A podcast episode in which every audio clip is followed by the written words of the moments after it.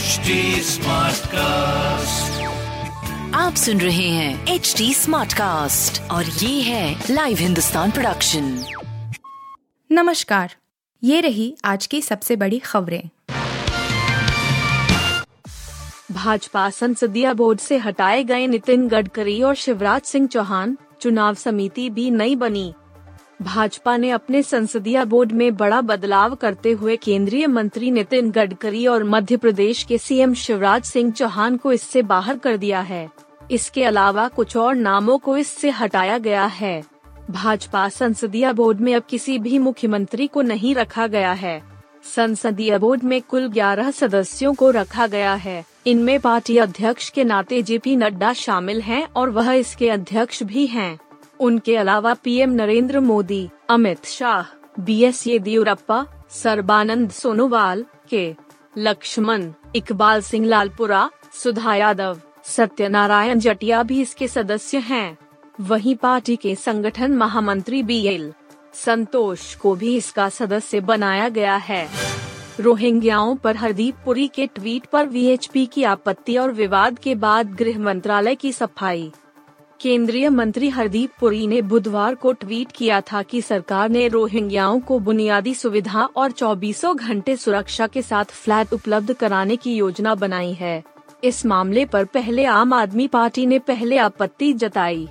विश्व हिंदू परिषद ने भी सरकार के फैसले की निंदा की। अब इस पूरे प्रकरण में विवाद सामने आने के बाद गृह मंत्रालय ने सफाई दी है। कहा कि नई दिल्ली के बक्करवाला में रोहिंग्या अवैध प्रवासियों को ईडब्ल्यूएस फ्लैट उपलब्ध कराने का कोई निर्देश नहीं दिया गया है। रूस से तेल क्यों खरीद रहा भारत, विदेश मंत्री जयशंकर ने फिर दिया दो टूक जवाब। रूस और यूक्रेन के बीच जारी संघर्ष के चलते अमेरिका सहित कई यूरोपीय देशों ने रूस पर प्रतिबंध लगाए, लेकिन भारत ने अपनी हितों को ध्यान में रखते हुए बीच का रास्ता निकाला और रूस से तेल खरीदता रहा।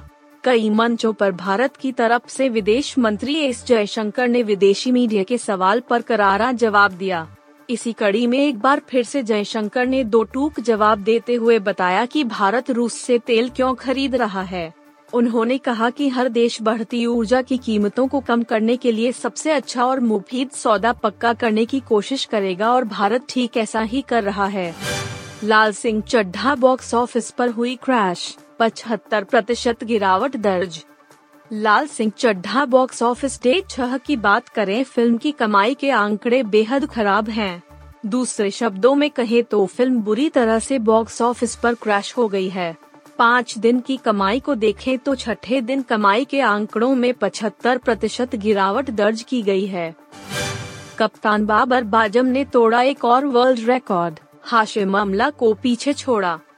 पाकिस्तान के कप्तान बाबर आजम इस साल एक से एक रिकॉर्ड अपने नाम कर रहे हैं। बाबर ने मंगलवार को नेदरलैंड्स के खिलाफ दक्षिण अफ्रीका के दिग्गज बल्लेबाज हाशर ममला का वर्ल्ड रिकॉर्ड तोड़ दिया। बाबर के नाम अब वनडे की अठासी पारियों में सबसे ज्यादा रन बनाने का रिकॉर्ड हो गया है। पाकिस्तानी कप्तान ने नेदरलैंड्स के खिलाफ पहले वनडे में चौहत्तर रनों की शानदार पारी खेली। आप सुन रहे थे हिंदुस्तान का डेली न्यूज रैप, जो एच टी स्मार्ट कास्ट की एक बीटा संस्करण का हिस्सा है।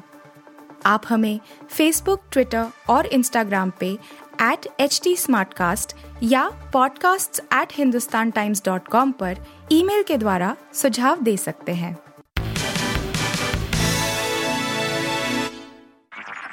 आप सुन रहे हैं एच टी स्मार्ट कास्ट और ये था लाइव हिंदुस्तान प्रोडक्शन।